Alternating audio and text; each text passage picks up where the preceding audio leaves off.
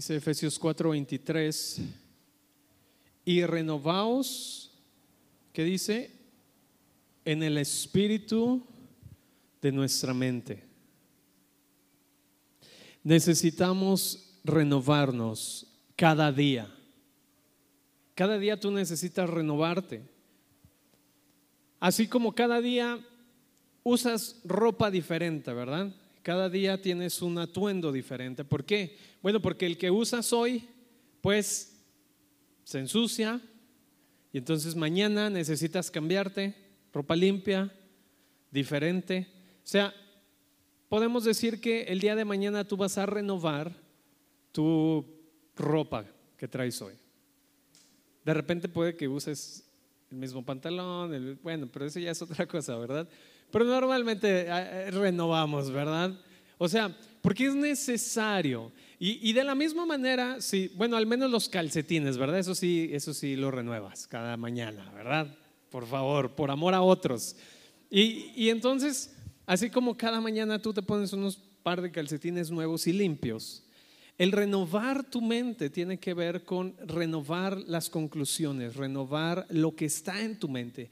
De otra manera, tú no puedes vivir tu vida con las mismas conclusiones acerca de ti ni acerca de Dios de hace cinco años, de hace tres años, de hace dos meses. Tú tienes que renovar el entendimiento de lo que eres en Dios y de lo que tienes en Dios. Yo no pienso de la misma manera hoy yo no concluyo de la misma manera hoy que concluía hace cinco años acerca de mí, acerca de Dios.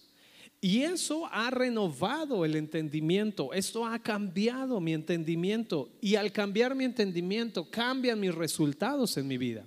Ahora, cuando hablamos de identidad, podemos decir que identidad se compone de tres elementos, vamos a ponerlo así.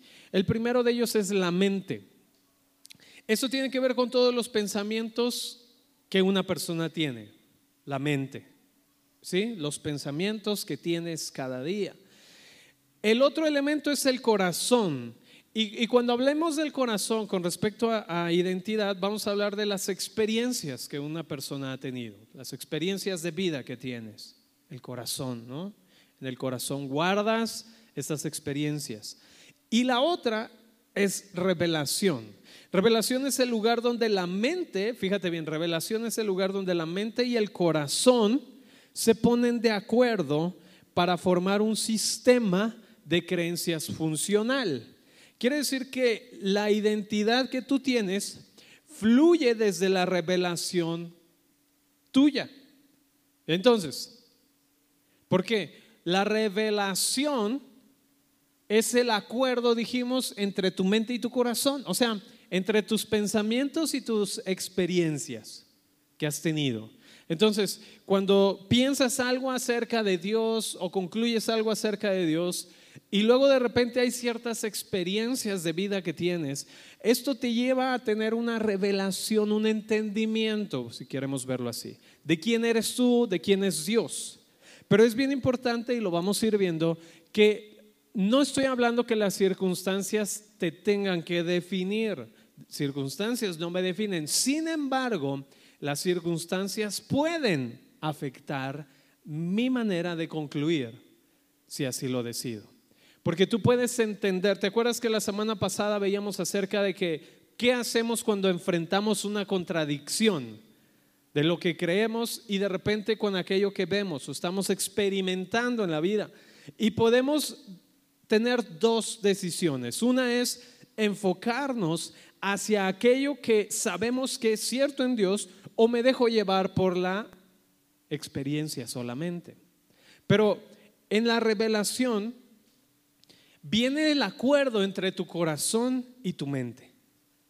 Y entonces esto es importante porque si, si necesitamos cambiar identidad en tu vida, entonces debes obtener una nueva revelación. Si quieres cambiar identidad para tu vida, debes tener que una nueva revelación acerca de quién es Dios, acerca de quién eres tú, para que esto te pueda llevar a que tu corazón o tu vida tenga una experiencia diferente. ¿Me explico? Y entonces otra vez hay un renovar, hay una revelación. Ahora, Esto es importante entender, porque para obtener una nueva revelación, primero debes renovar tu mente. Es, muy interesante esto. Necesitamos una nueva revelación para cambiar nuestra identidad. ¿Y cómo le hago para tener una nueva revelación? Para tener revelación necesitamos primeramente renovar mi mente. ¿Con qué? Con la verdad. Y entonces de esta manera voy a permitir que las experiencias entren a mi corazón. Es importante entender que nosotros no solamente caminamos en Dios por conocimiento. No es solo conocimiento, sino que también hay experiencias. ¿Tú vives experiencias con Dios cada día? Claro que sí. Pero no puedes separar el conocimiento de quién es Dios de la experiencia de vida. Y tampoco puedes decir que para Dios, no, no, no, no necesito tener mucho conocimiento, todo tiene que ser experiencia de vida. No puede estar una cosa sin la otra, porque aquello que conoces de Dios es aquello que tú vas a experimentar.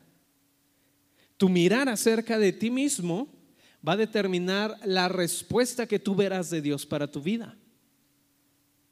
Por eso es importante que no es solo el conocimiento de lo que yo sé que es Dios, sino que tengo una experiencia de vida con Dios. Una cosa no puede ir sin la otra. Es como si tú fueras un experto en, duraznos, supieras qué tipo de duraznos hay, ¿no? ¿Cuántos tipos de duraznos? ¿Cuántos tipos de árboles? ¿En qué clima? ¿Qué características debe tener para poder producir? ¿Cuánto se tarda en producir? el durazno, ¿verdad? Los árboles y todo eso. Imagínate que tú fueras un experto en duraznos. Tú podrías compartir esa información, ¿verdad? Acerca de los duraznos. Podrías dar conferencias acerca de los duraznos, porque eres experto en el conocimiento de los duraznos. Pero imagínate que nunca has probado un durazno. ¿Tendría lógica no hay mucha lógica, ¿verdad? Si te dices experto en los duraznos, pero nunca has probado un durazno, entonces mm, has perdido mucho. ¿Me explico? Te has perdido la parte de la experiencia de probar un durazno, probar la dulzura, probar el sabor, deleitarte en poder disfrutar un durazno. Y entonces si tú fueras un experto en conocer el tipo, e incluso podrías tan solo ver un durazno y decir, mm, ese durazno pesa 250 gramos. De tan experto que eres, ¿me explico? Pero si al final nunca has probado, nunca has disfrutado, nunca te has deleitado en un durazno, entonces no está completo el asunto. Es lo mismo en Dios. Podemos tener conocimiento, saber, pues Dios, sí, lo he escuchado, conozco, leo la Biblia, pero si nunca hemos tenido la experiencia de vivir en Dios, la experiencia de caminar en Dios, el deleitarte en Dios, la Biblia dice, deleítate, ¿qué? En el Señor. Deleítate en el Señor. Pero nos hemos vuelto muy buenos expertos en el conocimiento de Dios. Pero nos hemos eh, olvidado de la vida de experiencia. Y se nos olvida que también la experiencia forma parte de nuestra identidad. Y cuando nosotros caminamos en Dios, debemos también tener la experiencia de vida de vivir en Dios. No solo el conocimiento, mi identidad va a ser definida, dijimos que, los pensamientos que tengo y la experiencia que vivo. Entonces, si las conclusiones que hay en mí, los pensamientos que tengo y las experiencias que vivo me van a llevar a tener una revelación, y esa revelación va a venir a formar parte de identidad. Pero si yo necesito cambiar, renovar mi identidad, necesito entonces la verdad para que haya nuevos ¿qué? pensamientos. Y si hay nuevos pensamientos, entonces hay nuevas ¿qué? experiencias. ¿Me explico? Te voy a poner un ejemplo. Si sabemos, porque a través de la palabra Jesús revela al Padre y una de las cosas que Jesús revela del Padre es Él es bueno todo el tiempo.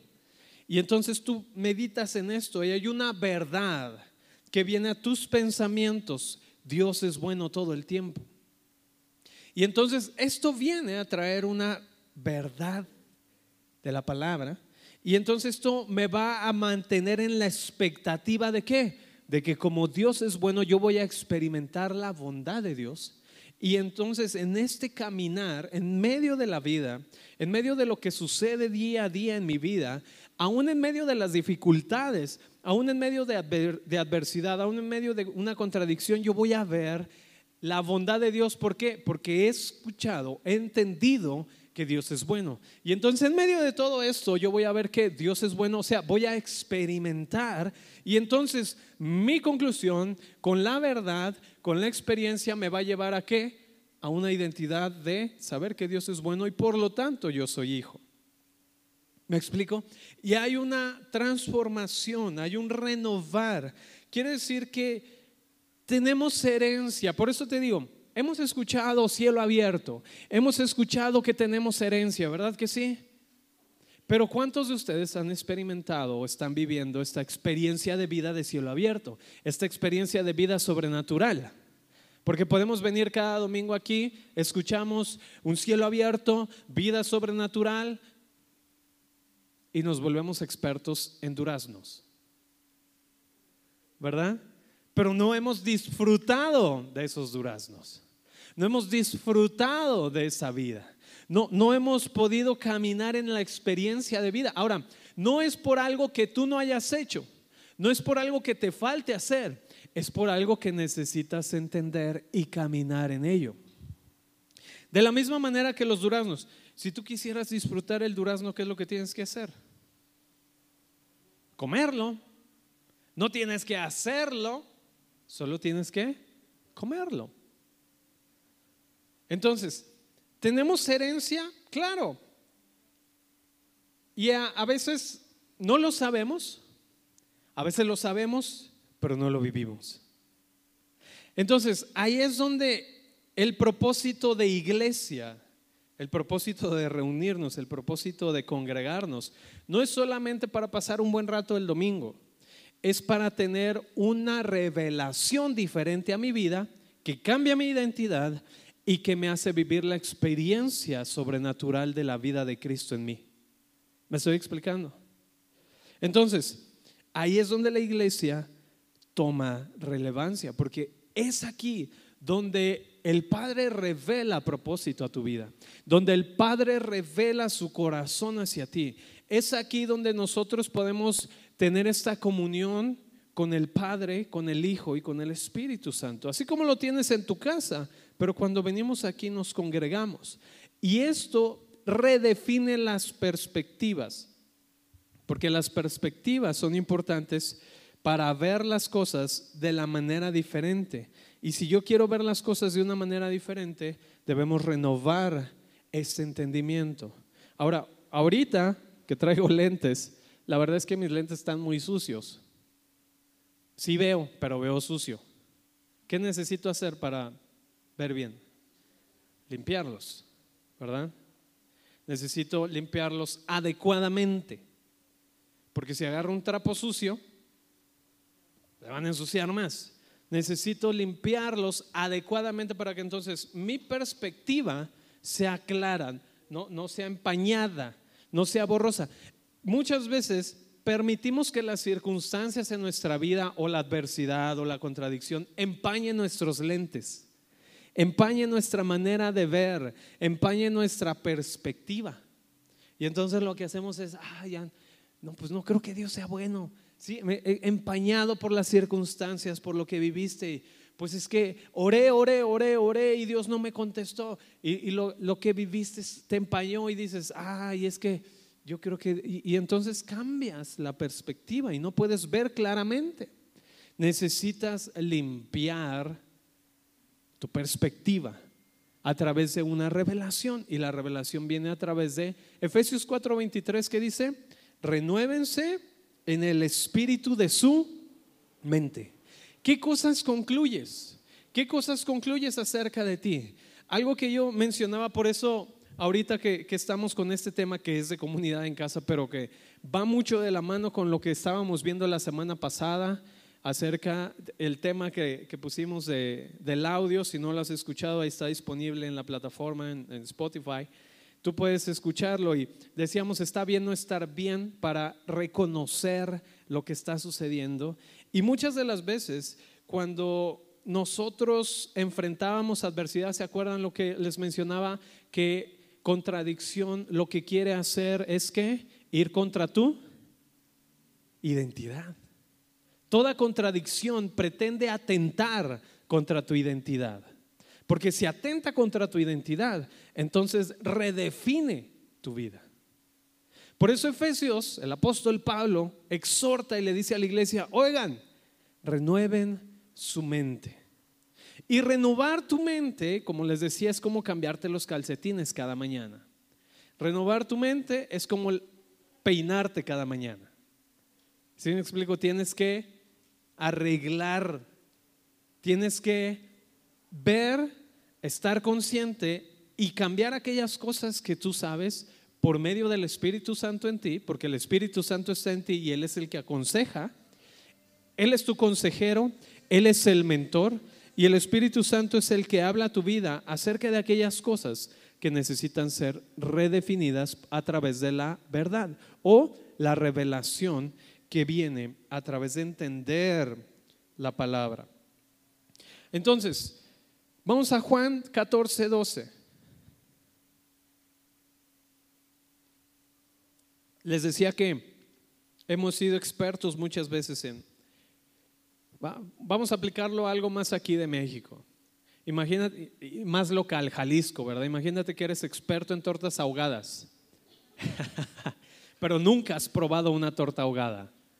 Tú puedes decir, mm, ¿cómo es posible que haya un experto en torta ahogada sin haber probado una torta ahogada? Sin disfrutar una torta ahogada. También lo estoy diciendo con la intención de que vayan abriendo apetito, ¿verdad?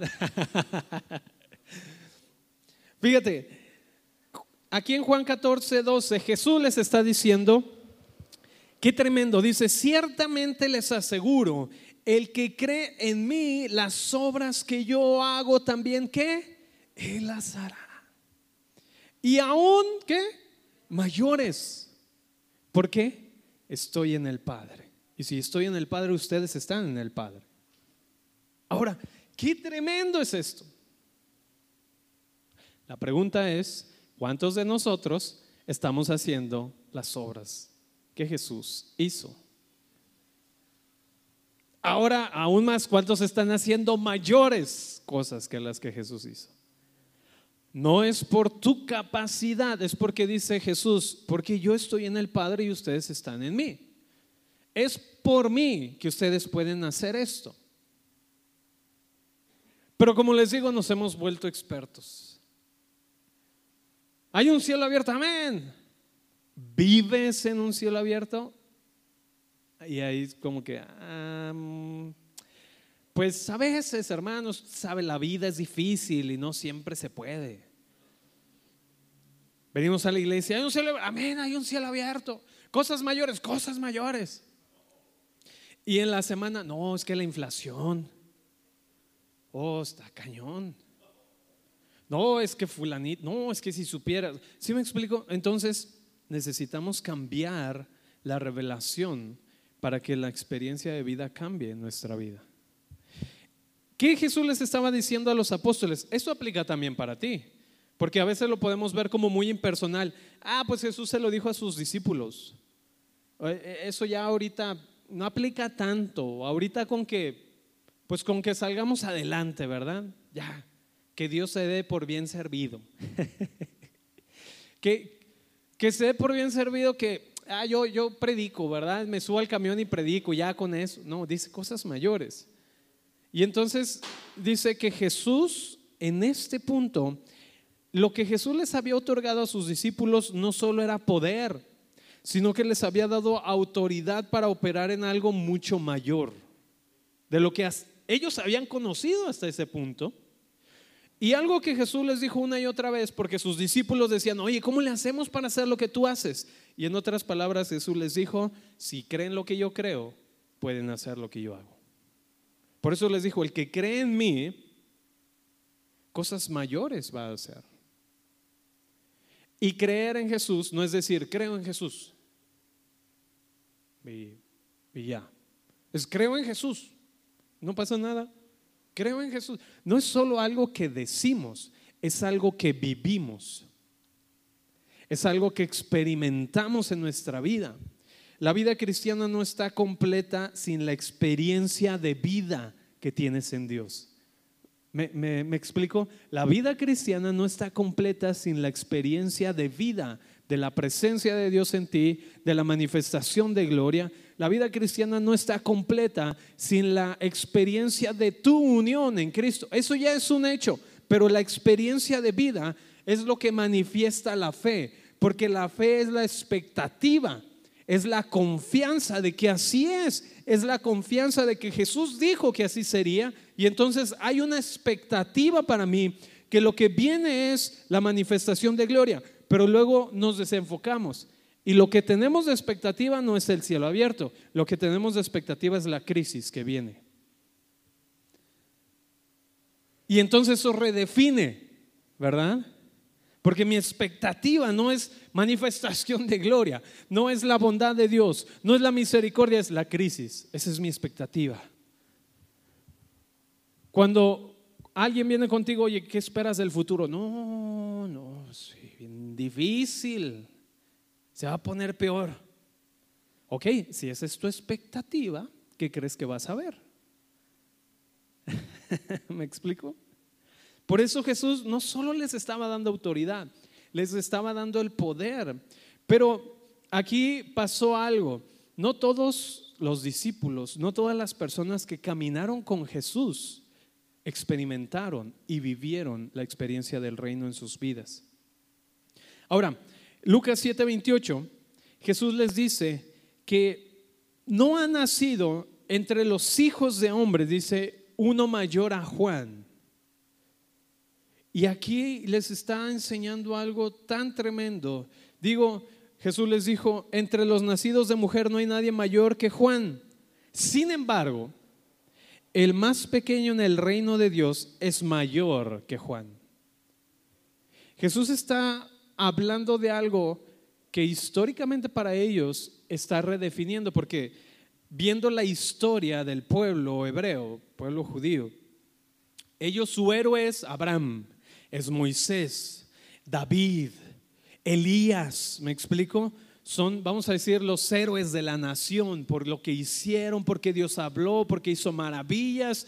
Y entonces para ellos su, su perspectiva, su estándar de grandeza es Elías, David, Abraham, Moisés, los patriarcas, me explico ellos, wow, tremendos, eh, Dios les hablaba, hacían descender fuego y, Dios hacía milagros a través de ellos. Y entonces de repente Jesús les dice, de los que han nacido hasta ahora, ninguno de ellos es mayor que Juan, Juan el Bautista. Y entonces para ellos como, Juan, el que estaba en el desierto. Poco raro Jesús, ¿no crees? Porque Juan se ha caracterizado por ser un poco raro, estar en el desierto y, y hablar ciertas cosas, pero ¿recuerdas lo que Juan predicó? Juan dijo, preparad el camino del Señor. Juan está anunciando, siendo un testimonio acerca de Cristo. Juan está preparando la antesala para Jesús. Y luego Jesús les dice, ok, pero cualquiera en el reino, aún el más pequeño en el reino, es mayor que Juan. Y lo que está hablando no es de alguien menor en autoridad. Lo que está hablando Jesús es el pequeño en el reino, es el hijo. O sea, aquellos hijos son aún mayor que lo que Juan ha hecho. Aquellos que entienden. O si tú estás en el reino, entonces tú no puedes ver las cosas que Jesús hizo y lo que Él ha hablado a tu vida como algo inalcanzable. Porque Él te ha hecho entrar en el reino. Y Jesús les dijo, aún el más pequeño es mayor que él. Está hablando no de los de los que tengan por obras hayan alcanzado, sino aquellos que por herencia tienen la vida. Entonces, ¿somos hijos? Claro que sí. ¿Tenemos herencia? Claro que sí. Entonces, tú tienes la capacidad de vivir una vida sobrenatural. Dile a la persona que tienes a un lado, tú tienes la capacidad de vivir una vida sobrenatural.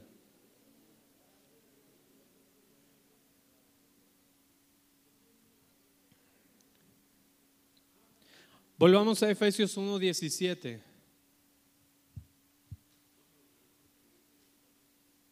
Efesios 1:17 dice así, porque el Dios de nuestro Señor Jesucristo, el Padre glorioso, ¿qué dice?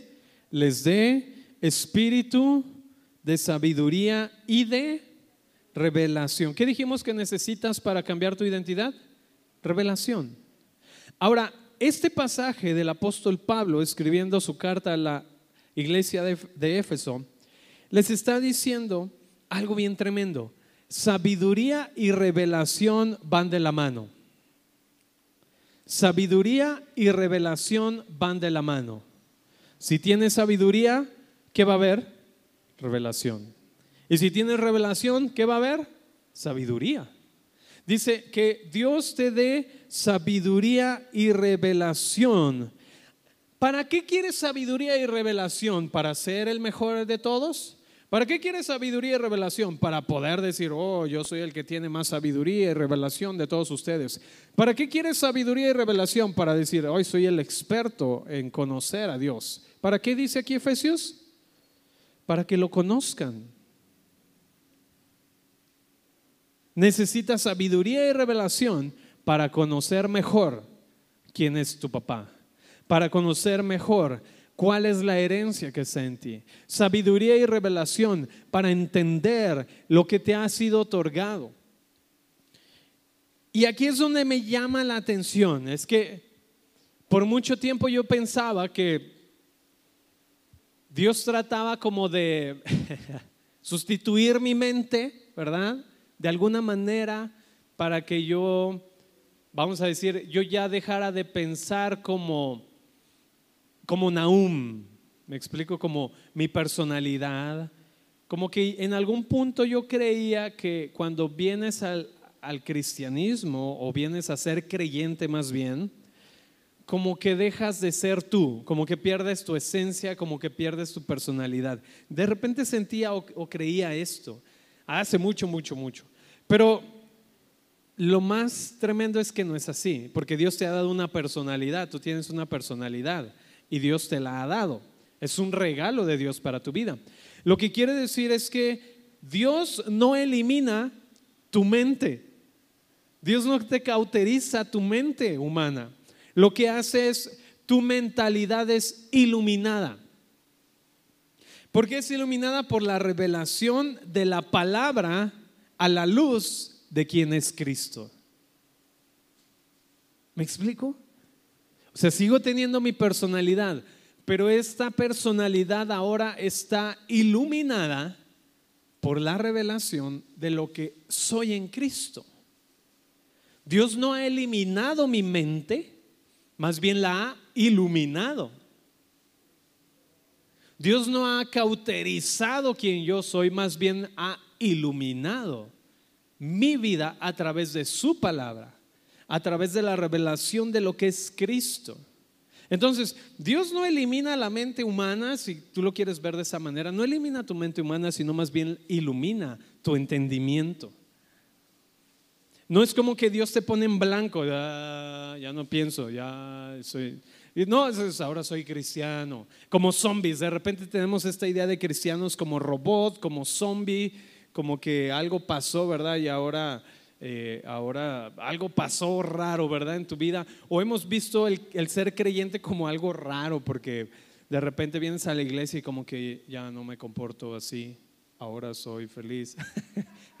como un robot. No, tu personalidad, tu mente que Dios te ha dado, porque la mente que tú tienes es la mente de Cristo, es lo que dice la palabra, pero la mente que tú tienes es iluminada cada día por la verdad de la palabra a través de la revelación de lo que es Cristo, porque Cristo es la palabra de Dios.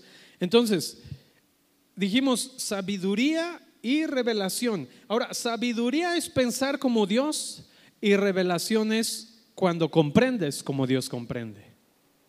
Sabiduría y revelación. Hay un momento, Juan 6, cuando está una multitud y Jesús les dice a sus discípulos, denle de comer. ¿Recuerdan esa historia? ¿Qué les dijo Jesús? Denles de comer. ¿Y, ellos qué dijeron? Híjoles, Jesús, no nos alcanzan. Aunque tuviéramos dinero, no hay ningún oxo cerca. Y aún si hubiera un oxo cerca, no creo que en el oxo hubiera lo, lo suficiente para surtir para todos aquí. Aunque compráramos latas de atún y pan, ¿verdad? Pues no nos ajusta Jesús. Y la tienda más cerca, el Soriana más cerca, está muy lejos. Mejor mándalos ya a su casa. Y Jesús les dice, no, denles de comer. Ellos estaban viendo, porque Jesús, obviamente Jesús entendía quién era Él. Jesús tenía la revelación y la sabiduría de Dios en su vida. Se nos olvida que Jesús era hombre.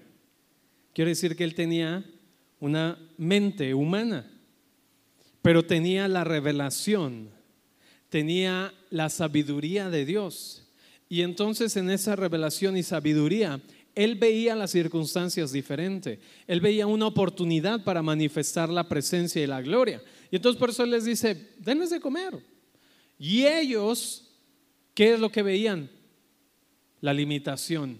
Ellos, ¿qué es lo que veían? La circunstancia. Ellos, ¿qué es lo que veían? No se puede, Jesús. Por eso necesitaban que ser renovados. ¿En dónde? En su mente. Necesitaba ser iluminado su entendimiento por la palabra. Por eso es que ellos no podían ver lo que Cristo estaba viendo. No podían e-, ellos veían dificultad en vez de ver posibilidades. Ellos veían problema en vez de ver la capacidad de un milagro. Cuando tú enfrentas un problema, ¿qué ves? ¿El problema o la oportunidad de Dios para manifestar su poder? ¿Qué es lo que, qué es lo que ves? Tú puedes decir, no, así la manifestación, amén, gloria a Dios, hermano, uh, aleluya. Pero cuando estás en el problema, ¿dices lo mismo? ¿Hablas de la misma manera? O de repente dices, no, Dios, ¿por qué me dejaste? Me has abandonado. ¿Qué es lo que hablas? ¿Qué es lo que ves cuando estás enfrentando una adversidad? Dices, bueno, este momento es la manifestación de gloria.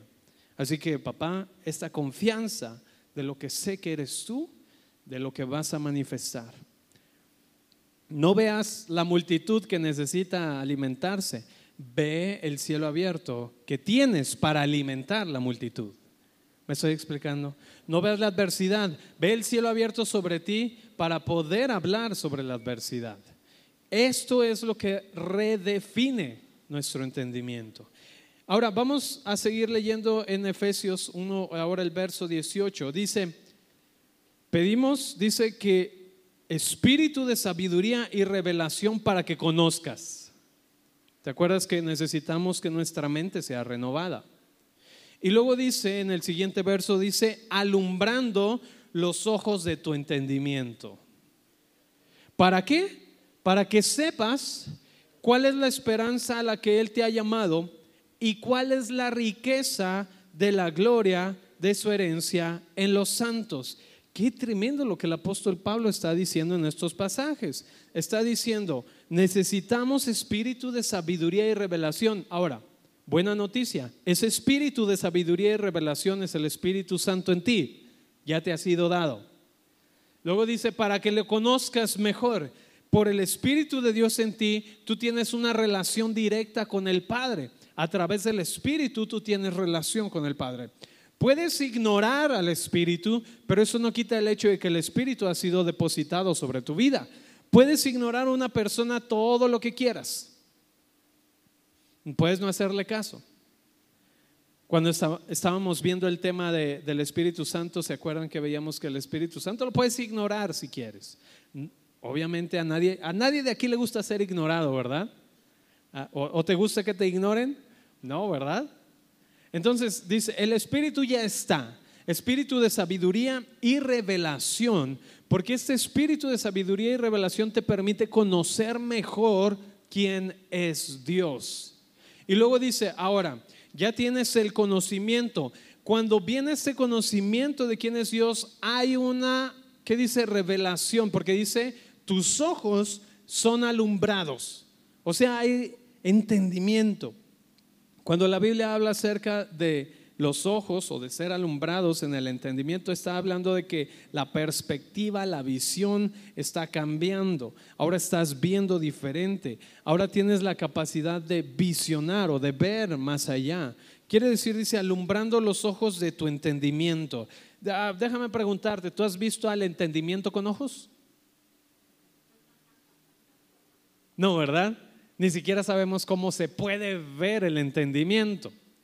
Porque para nosotros son palabras abstractas. O sea, ¿qué forma tiene entendimiento? No sé. Porque es algo abstracto o es una palabra abstracta que usamos para definir algo.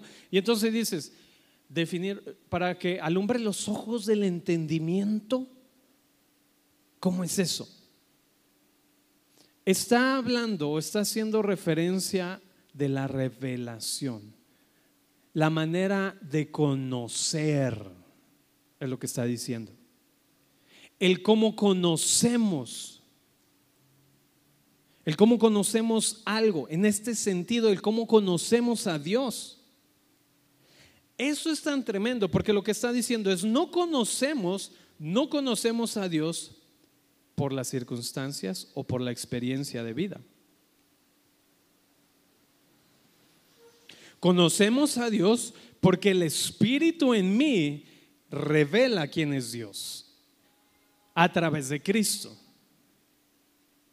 No es por la experiencia, es por el Espíritu. Esa es la manera de conocer a Dios. Y entonces, cuando yo conozco de esta manera a Dios, la experiencia viene de la fuente del Espíritu de sabiduría y revelación. Hay quienes han definido quién es Dios por la experiencia. ¿Por qué? Dios no es bueno porque cuando yo oré no pasó nada. Experiencia. Dios no es bueno porque cuando yo estuve pidiendo nunca me respondió. Experiencia. Y entonces dejan que la experiencia redefina quién es Dios para ellos. ¿Me explico? aunque esa experiencia distorsione la imagen de Dios. Y viven desde esta imagen distorsionada de Dios. ¿Por qué? Por la experiencia. Porque vivimos la vida y de repente la vida que vivimos es una experiencia que no siempre nos van las cosas bien, que no siempre se da como esperamos. La experiencia de vida que a veces tenemos no es lo que nosotros quisiéramos. Todos enfrentamos adversidades, todos enfrentamos alguna situación en nuestra vida. Y si eso define quién es Dios, entonces Dios va a ser una persona, de acuerdo a la experiencia, que de repente está de buenas y de repente está de malas. Porque estoy definiendo a Dios no por la verdad de la revelación que viene a través del Espíritu, por quién es Cristo, sino por la experiencia. ¿Me estoy explicando?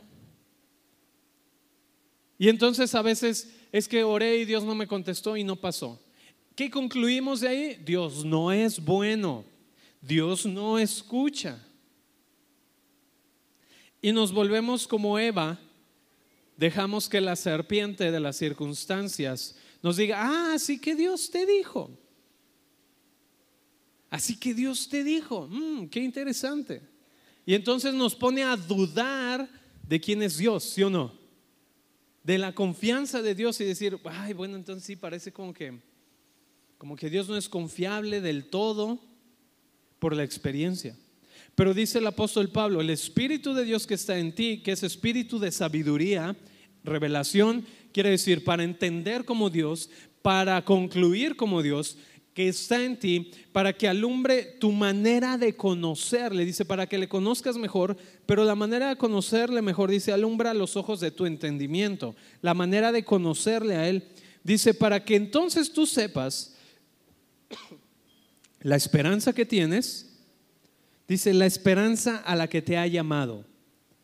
¿Y cuáles son las riquezas en la herencia? Ahora, tres cosas rápido. Dios quiere darte revelación a ti acerca de quién eres. Quiere decir que comprendas tu llamado. A mí me gusta esto. Dios no es parte de tu historia. Tú eres parte de su historia. No es como que Dios te voy a dar chance de entrar a mi vida. Dios te ha incluido en su vida. La diferencia es que tú lo puedas entender. Hay quienes se sienten demasiado bonachones por decir, ah, es que yo le di chance a Dios de que viniera a mi vida. Es, cuate, Dios es quien te ha incluido a ti. Dios es quien te ha hecho a ti. Entonces Dios no es parte de tu vida, tú eres parte de su vida, de su historia. Pero el tú darte cuenta de esto te permite a ti caminar en esta revelación. Porque cuando dice aquí que alumbra el ojo de tu entendimiento, o sea, tu, tu manera de conocer a Dios es cambiada por el espíritu de revelación sobre tu vida, de manera que ahora tú sabes que el llamado que dice aquí, dice, para que sepas cuál es la esperanza a la que te ha llamado, es, la palabra que usa aquí para llamado es invitación. Quiere decir que Dios te invita a que camines en la historia de Él, porque Él te ha incluido a ti. Dios te ha aceptado a ti mucho antes de que tú lo aceptes. Porque a veces es esta parte, ¿verdad? Hay que aceptar a Dios en, nuestro corazón. Bueno, déjame darte la noticia de que Él te aceptó a ti mucho antes. Antes de que tú nacieras, tú fuiste aceptado. El mensaje que habla de esto es la cruz. Tú ni siquiera habías nacido. Y aún antes de la fundación del mundo, dice, tú fuiste escogido en Cristo. O sea, tú fuiste aceptado en Cristo mucho antes de que todo fuera hecho.